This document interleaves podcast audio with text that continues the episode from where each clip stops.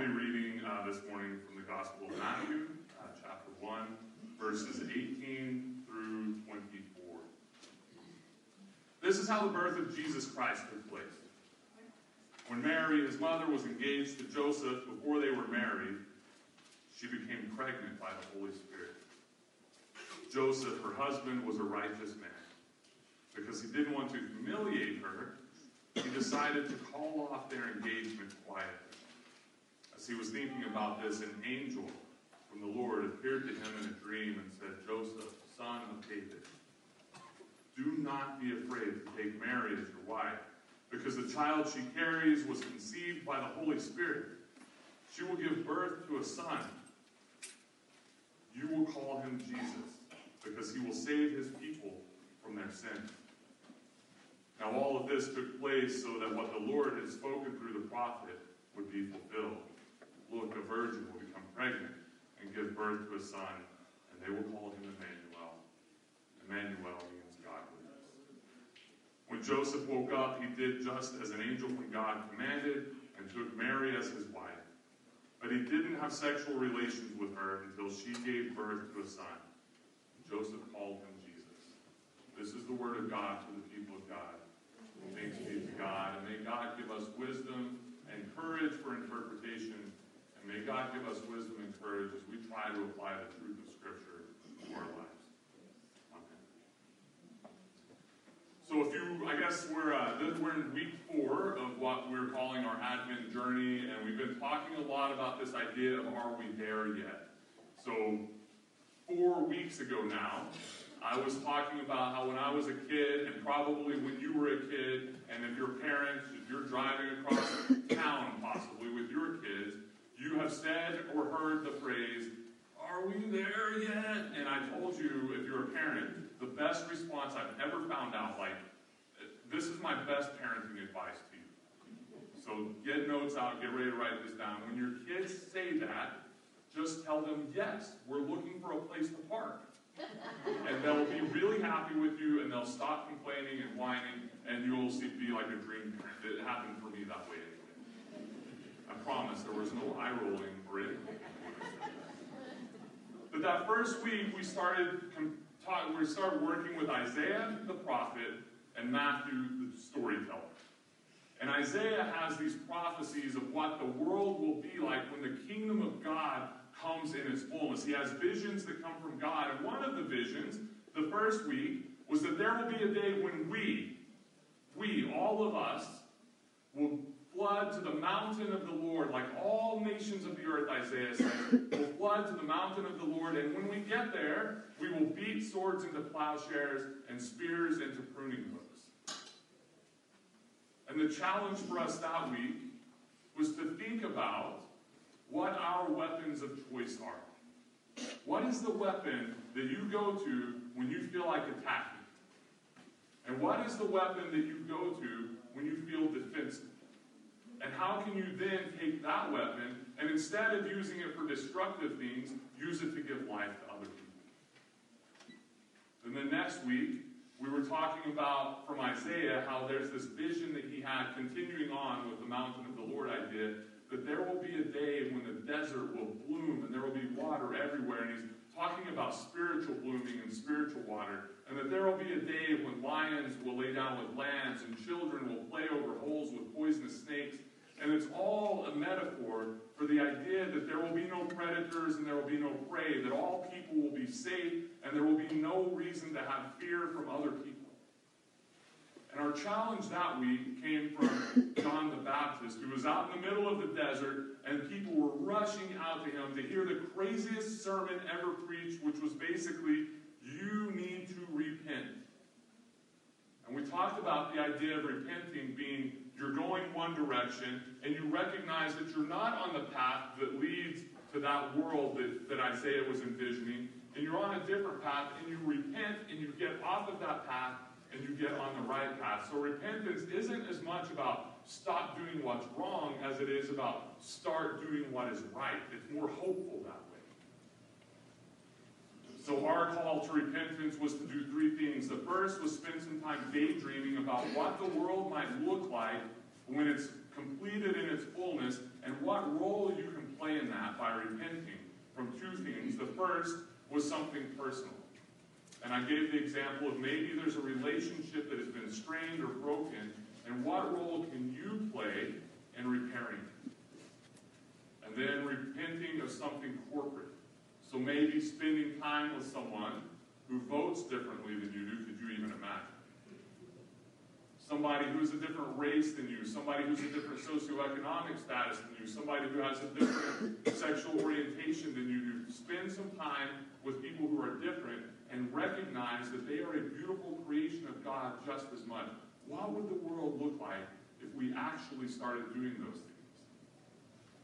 Last week, I was in TRC, and the sermon that I preached up there was about this idea of hope and darkness. And how there are times when we find ourselves struggling, but that's okay. Because joy is bigger than happiness. Happiness is fleeting. Joy is deep and it's and it's rich and it's more akin to faith and confidence than it is laughter and goofiness. When I was about 24, 23, 24 years old, I had a friend. And uh, he was engaged. He got engaged early December. And on Christmas Eve, his girlfriend had come to his house. His fiance had come to his house. And they had exchanged gifts. And some friends of theirs were coming over and they were going to exchange gifts with their friends. And then my friend's fiance went to a convenience store and never came back somebody took her and murdered her on Christmas Eve. I will never forget being at the funeral and my friend walking up to me and saying, I still have joy. I'm broken and I'm hurting and I'm crushed, but I still have joy. Joy is different than happiness. And we can have joy because we know we are the beloved children of God. So today we're going to talk about how sometimes on journeys we get lost and we don't know the right direction to go. One day, I was with my dad and we were elk hunting and we had walked pretty far and we were going back to his truck and he decided that we needed to go left and I decided we needed to go right.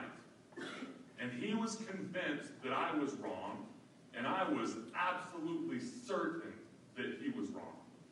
And I said, Dad, I'm not going with you. If you go that way, we have to walk all the way back this way, and then we have to get all the way back to your truck. You're wrong. And he had a few choice words for me. I have a nickname that he calls me. It starts with a D, ends with a T, like the last word is it. And he said, It, Ross, you're wrong. We need to go this way. And I said, I'm not going. And I was convinced that I was right. He was convinced that he was right. The truth of the matter is, we were lost. Guess who was right?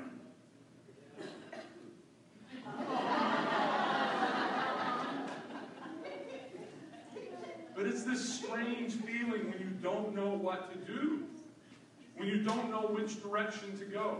So the passage that Gina read to us from Isaiah, there's this king Ahaz. He's the king of Jerusalem and Judah.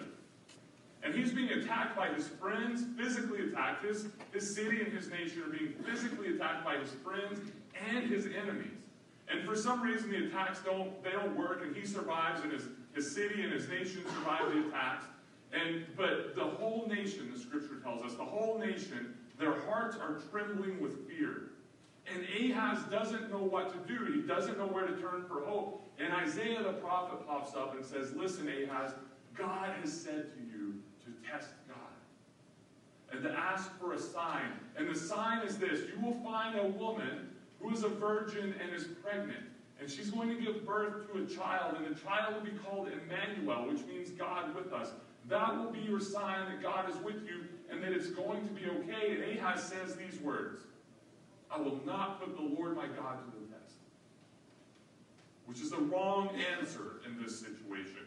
For us, this is a strange passage because we have a couple of things that pop into our head. This is a prophecy about Jesus, right? Like we understand that.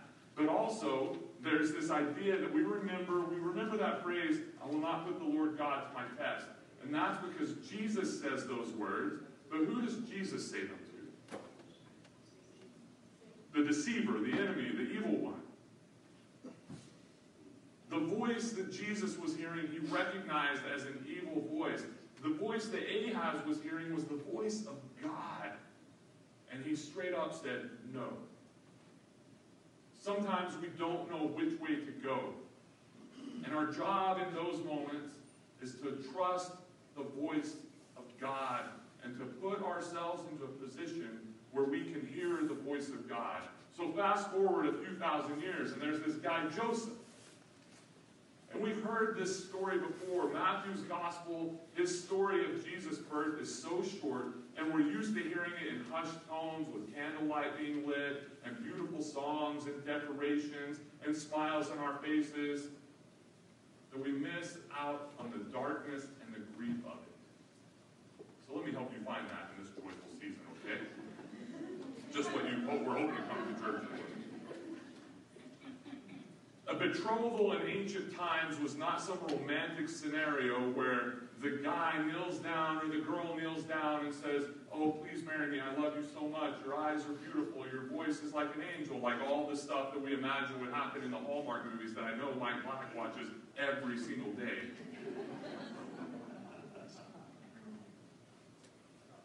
what would happen is two dads would arrange a marriage. And there would be a price paid by the dad that was going to purchase the bride for his son. And they were betrothed to be married. A contract was signed.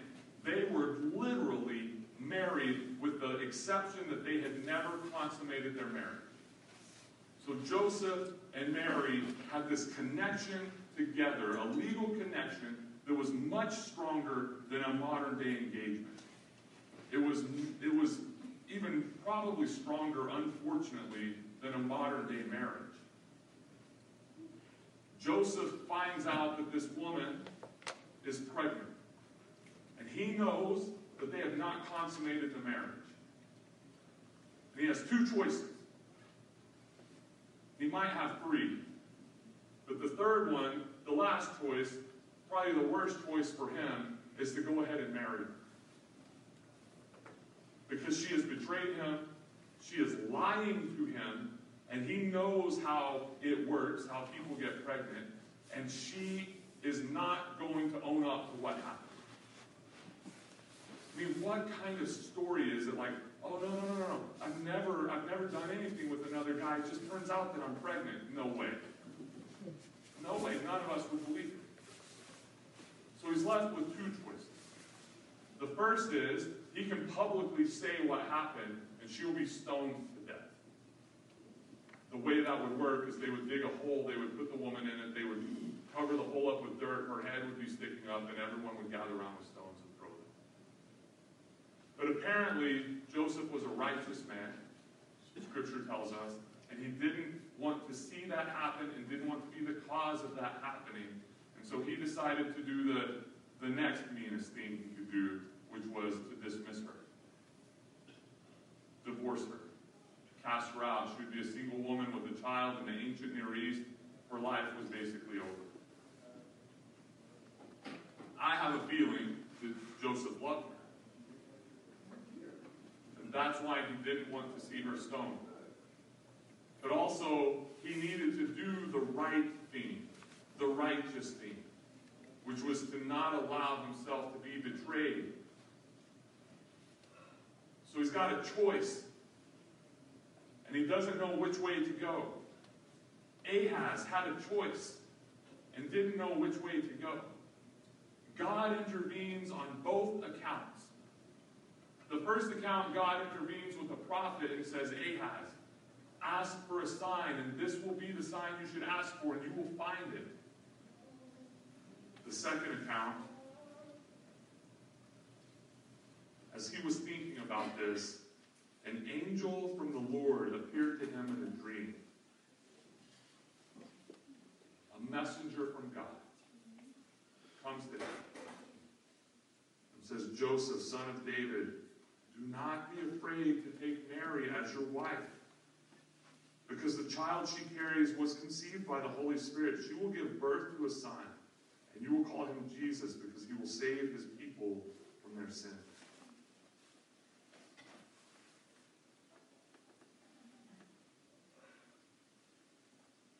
We have times in our life when the plans that we have made, and the things that we are hoping for, fall apart. That's the beauty of this whole story. Is that God uses people like Joseph, a carpenter. Joseph wasn't like some story of rags to riches. He was just an everyday, ordinary guy like all of us in this room. He uses people like Mary, a teenage girl. She wasn't a princess in the story. She wasn't anything spectacular. She was just an everyday girl like those of us in this room. God uses people like us to remind us and other people of this Emmanuel. The God is with us. And I know that's not like the silent night, holy night, beautiful story that we all want to hear, but I think it's the story that we all need to hear and the story that we all need to remember because today may be going perfectly for you. But six months from today, everything may have fallen apart. And guess what? God is with us. Today, everything may be falling apart. And six months from now, things may be coming back together and feeling right. And you want, you want to know something? God is with you on every step of that journey.